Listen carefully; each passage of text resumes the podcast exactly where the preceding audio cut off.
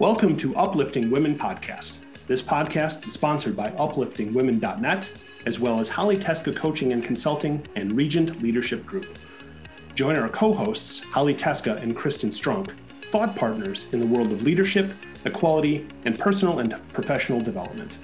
Listen as they bring stories of inspirational women and their allies who are working every day for authentic leadership, equality, and inclusion in business, education, and community.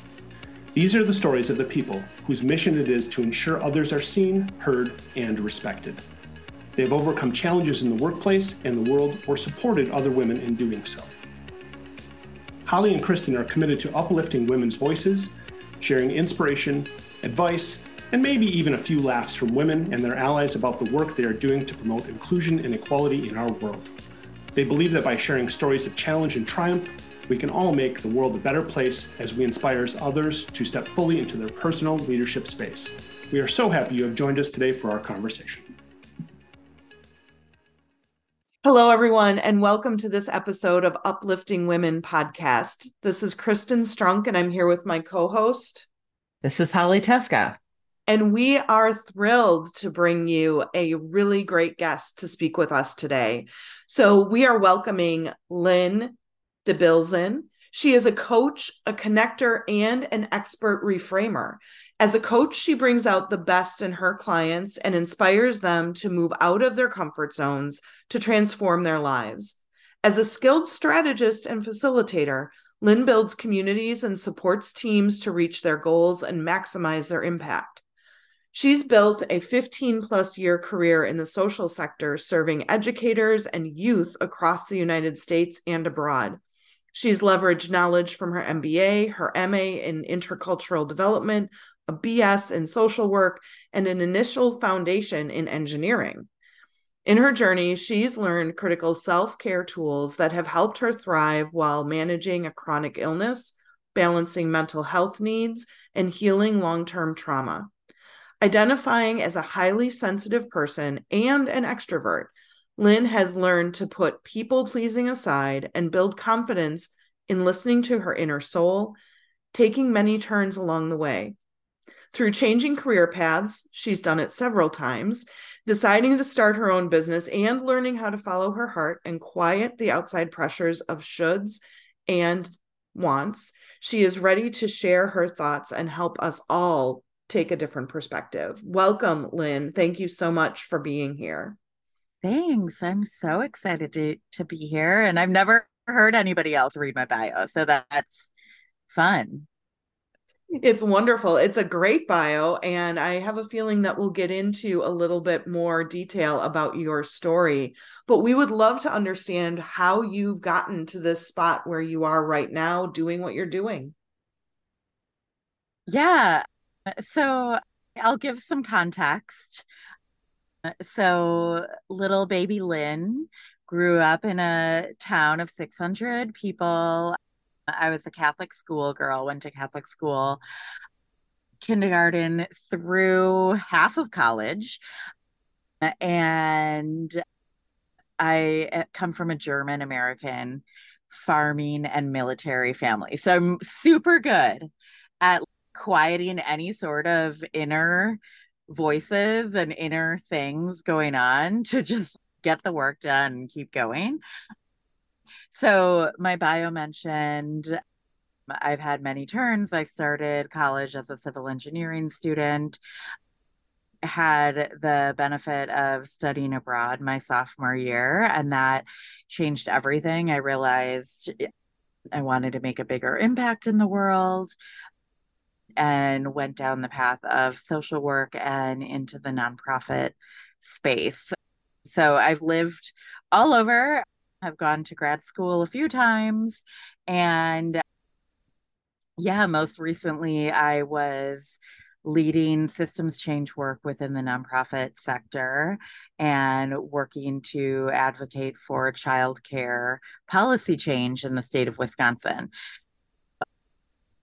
like I've done a variety of different work in the nonprofit sector throughout my career and in the last year have gone through a journey of my own to figure out what was next for me. Very cool. Very cool indeed. So you're still on your journey. Oh gosh. I keep thinking that it's okay.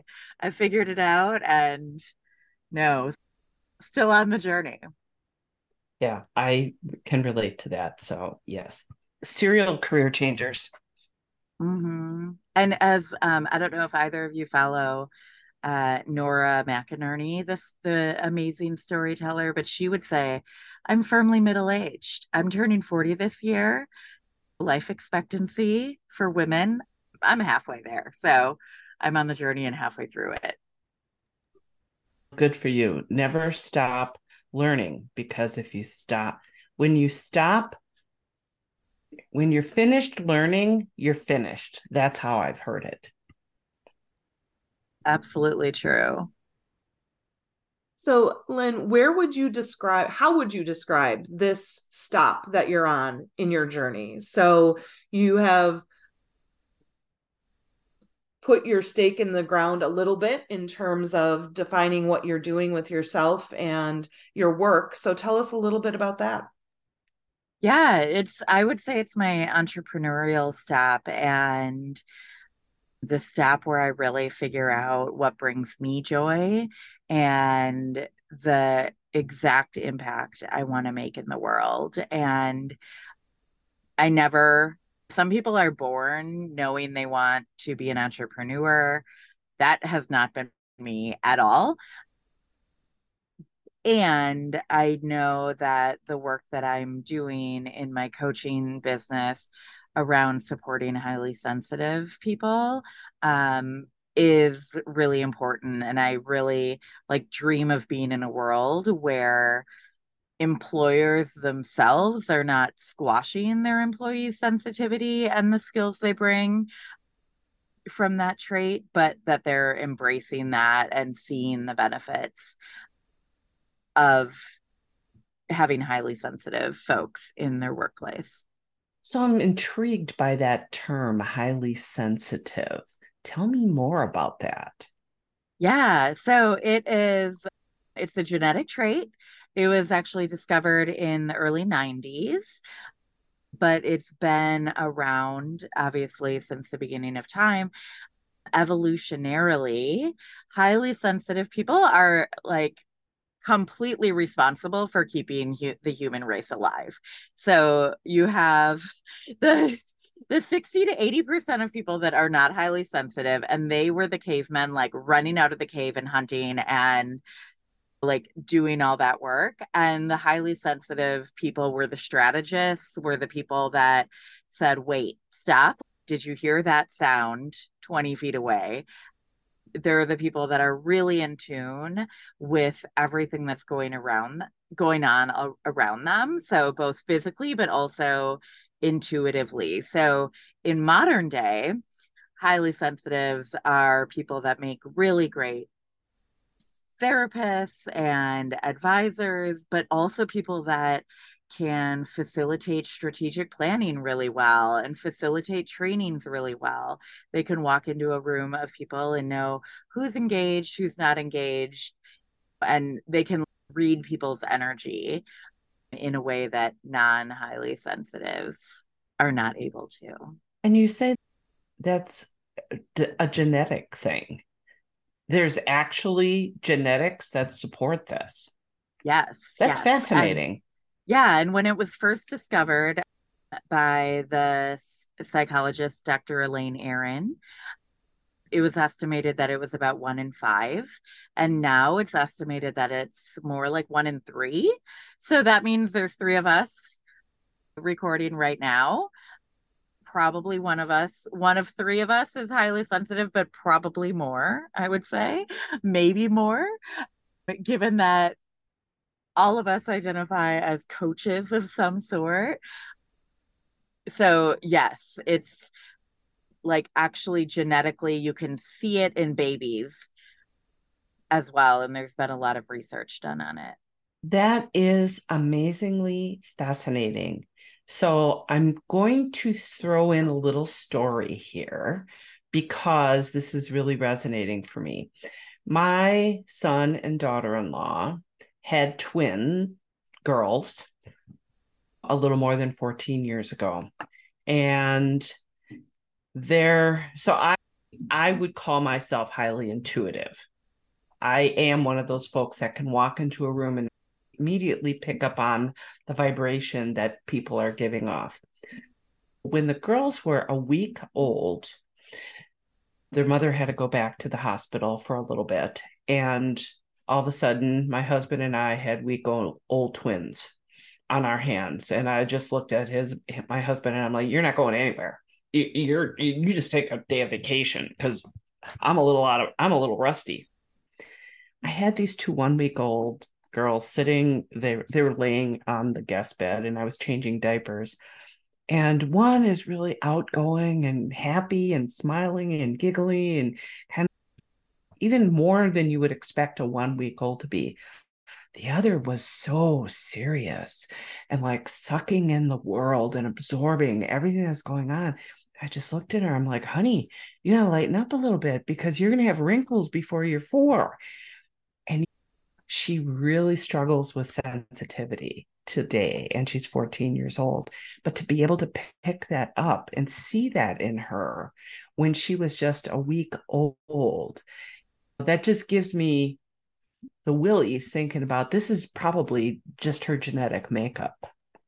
Yeah Holly and you use that word absorb which i think is it, it's the best verb to describe HSPs. It's mm-hmm. people that are absorbing things and it's interesting so highly sensitive the trait it shows up equally across genders which i find fascinating because it's not what i would assume and but obviously it shows up very differently the other thing is most hsps about 70% are introverts 30% are extroverts. I'm very extroverted, but also highly sensitive. And sometimes HSPs are way more on the end of the spectrum where you're sensitive to the physical aspects. Sometimes you're way on the other end. Every human is uniquely themselves. And so I think that's the thing I try to remember and try not to put everybody in the same bucket. But it's sometimes helpful to understand different lenses and ways to identify folks. Wow, I'm just blown away by the fact that there's actually science to back it, back all this up. That's amazing. Yeah, well, and, and that... I think it's I think it's really interesting that we are talking about it this particular trait being equally distributed between males and females and I think what's hitting me is even the term highly sensitive. And we typically have a negative connotation with women who are highly sensitive. And I'll put that highly sensitive in air quotes because it's a perception. And I wonder if there's how those two things have started to impact that conversation around this being an equally distributed trait for you. Yeah, it's interesting because I had a conversation about this earlier this week. My passion has, for most of this part of my journey, been around helping women specifically. But I've actually had more people reach out to me that are male identifying. And some theories are maybe they don't have a safe space to really explore that maybe they've not maybe definitely they've used different tools to mask or manage their sensitivity maybe they're like they're definitely affected by the patriarchy in different ways than women are. So i think there's a lot of different reasons that could be but i've expanded my focus from just highly sensitive women to highly sensitives in general, knowing that if my goal is to change the perception of sensitivity and how people can support highly sensitive that is sensitive that it's both men and women that need to have the tools in understanding themselves and in understanding others. Really interesting because I'm sure that it plays out differently for each gender in the workplace. And that's where, for me, as a human resources professional, my head automatically goes. So you mentioned that they might use different, men might use different tools to mask or to handle their sensitivity. And how might that show itself in a work setting? I think men obviously dr- can drink that toxic masculinity Kool Aid much differently and more than women can. And so they might, even highly sensitive men, by, might be way more likely to shut down their intuitive sides or like really power through that. And it may show up in other ways.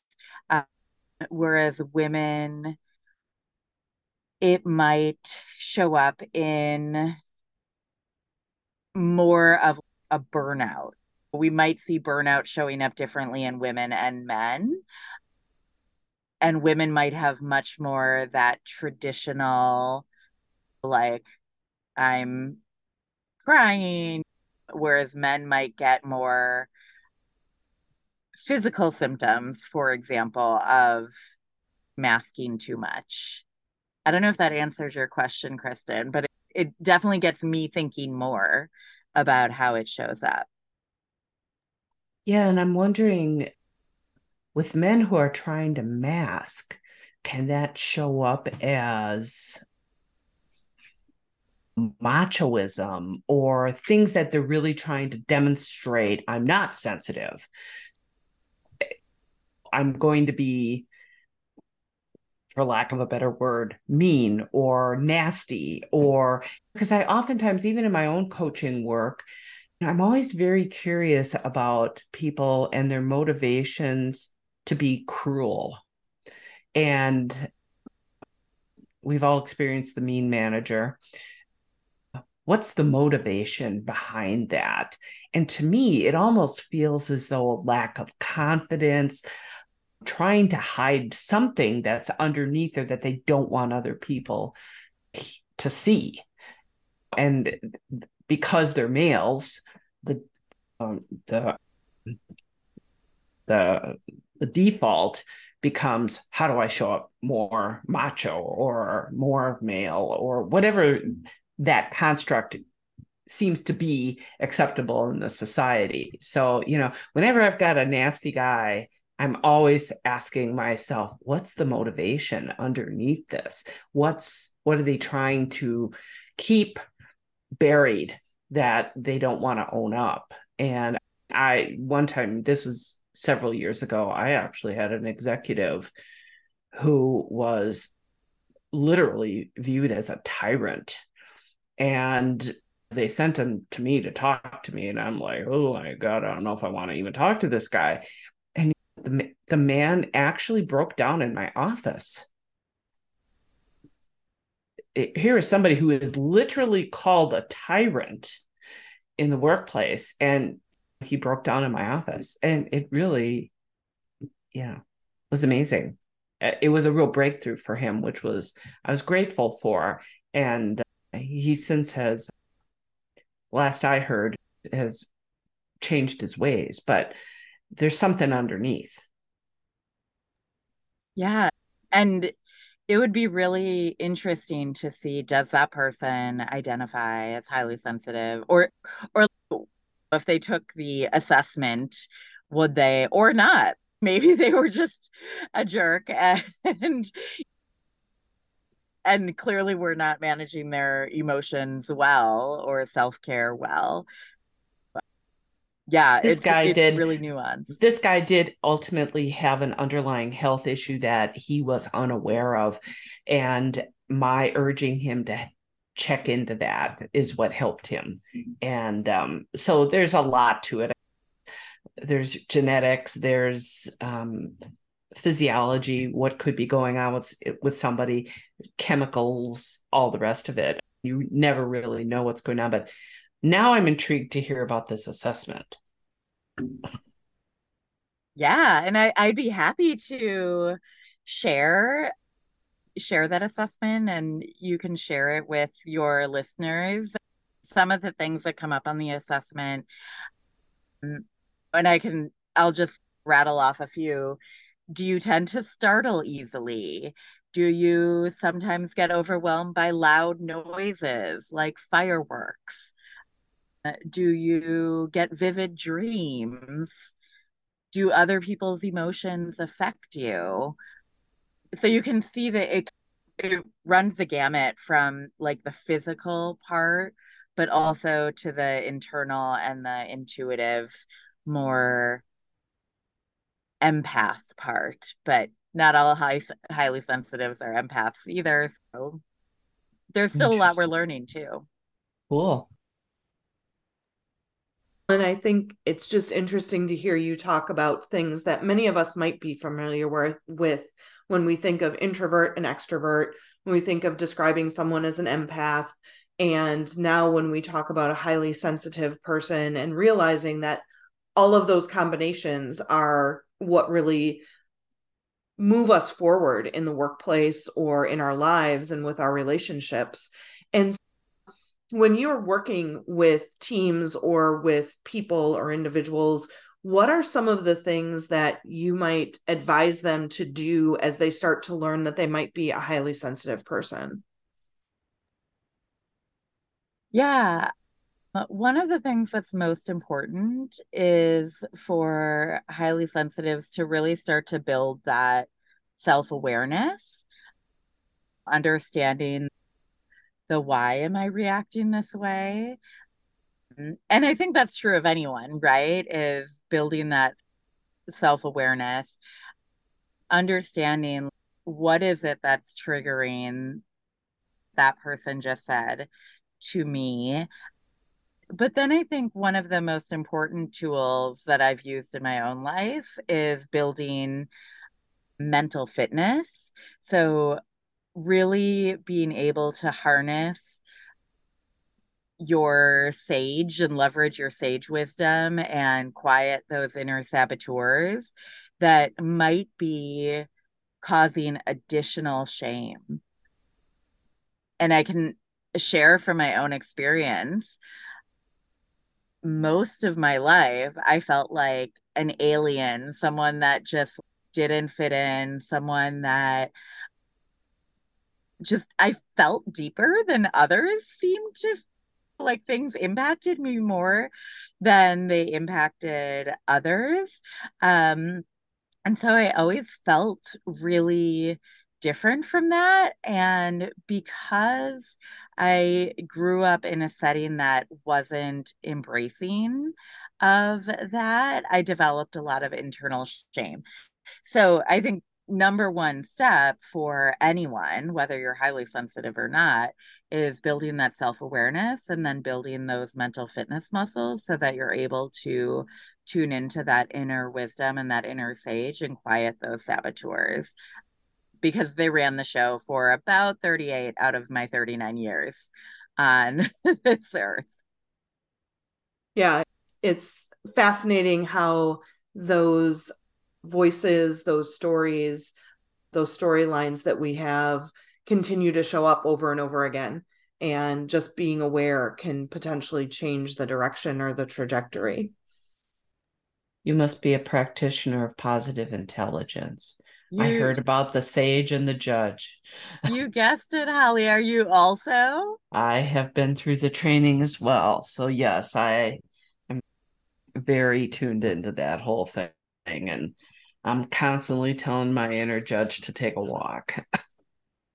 yep, yep, me too. And it's a daily practice for me. And for me, I found different things work for every person. But for me, I found that program to be really life changing and to be out of the like zillions of strategies that I've tried and I've been in therapy and all of the things, I found that um, positive intelligence really clicked in a way that feels more sustainable for me in terms of the results that I want.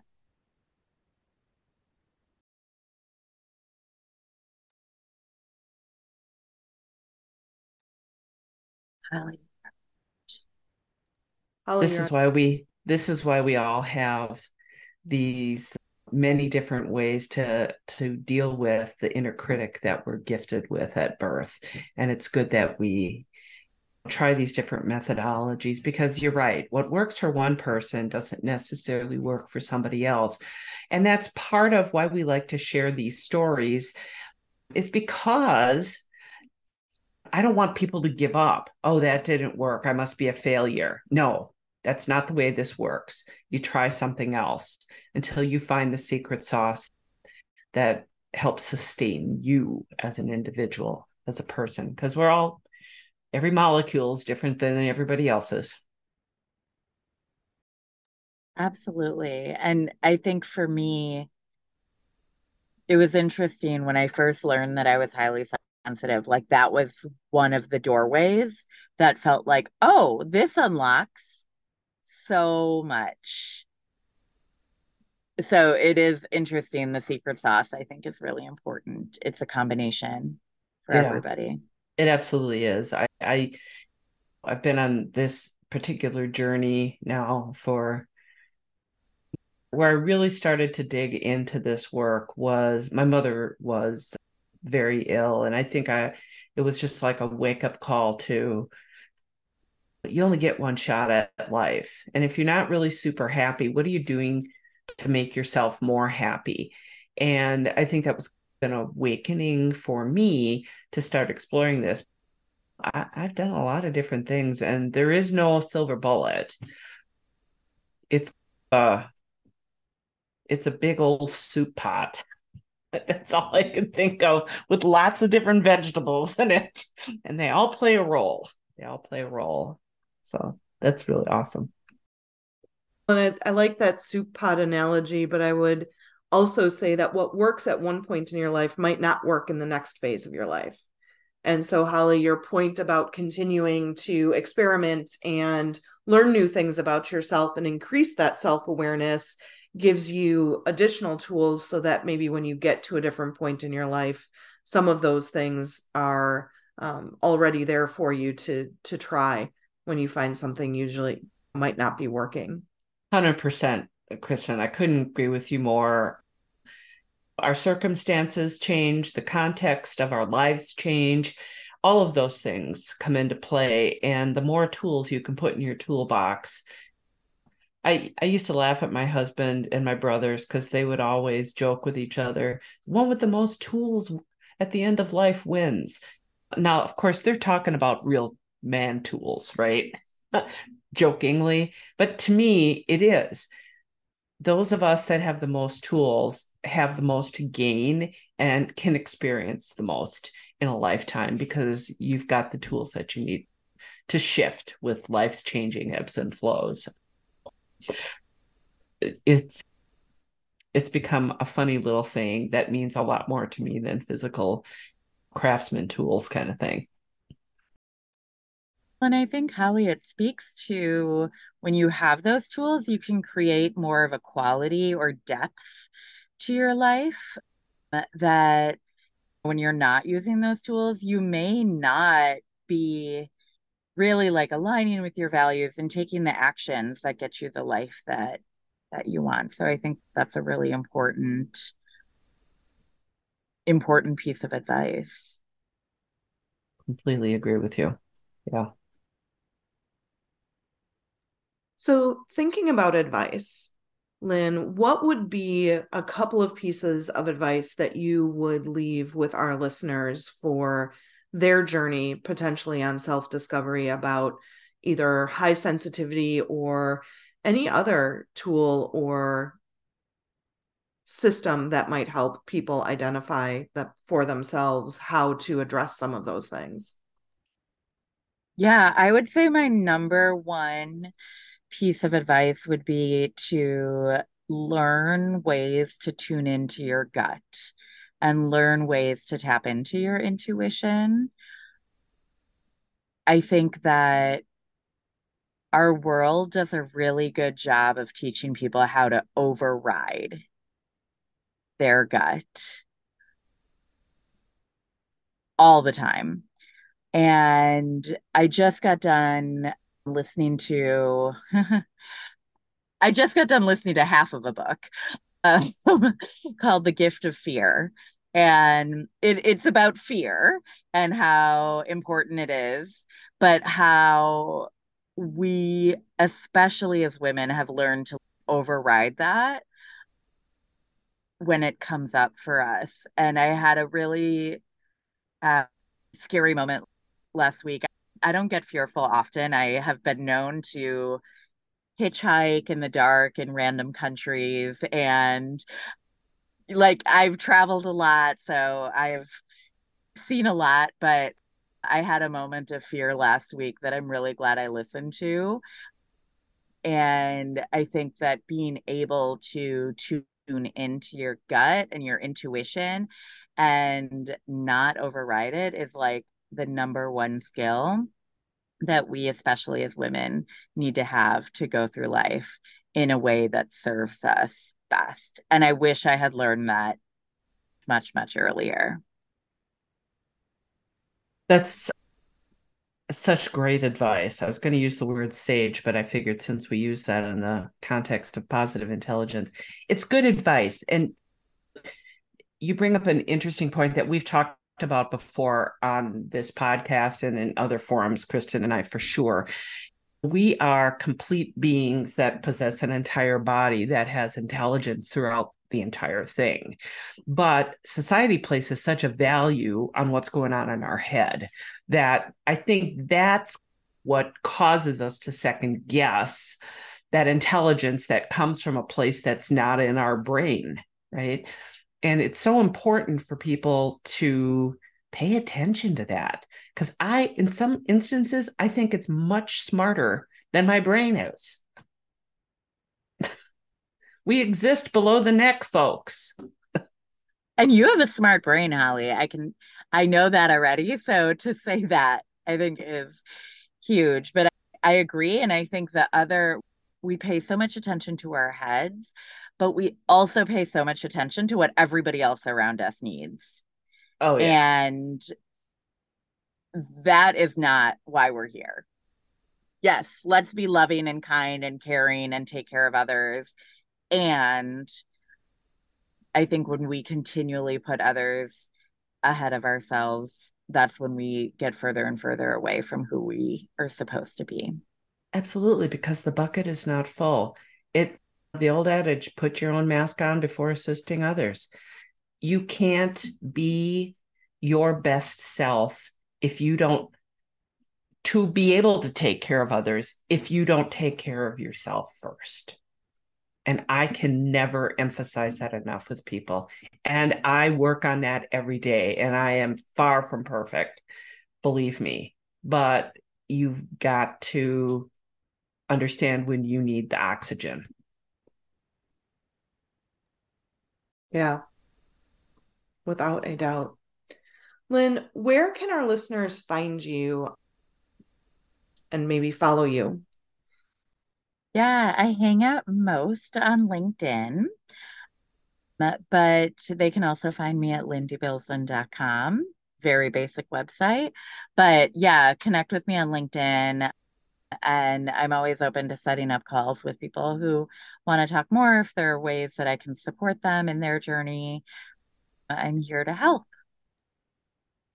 That is fantastic. Thank you so much for being here today. This was very enlightening. And I think you're going to get a lot of people who are interested in learning a little bit more about our conversation here today. Thank you so much. It was my pleasure. Thanks for having me. Thank you so much for listening in on this latest episode of Uplifting Women podcast. Holly and Kristin appreciate your dedication to uplifting women and look forward to you joining them again soon. This podcast is sponsored by upliftingwomen.net, as well as Holly Teska Coaching and Consulting and Regent Leadership Group. Please visit your favorite platform where you found this podcast to leave a review. If you are an uplifting woman or a man who champions women's success with a story to share, Kristin and Holly would love to talk to you. Please visit upliftingwomen.net and leave us a message.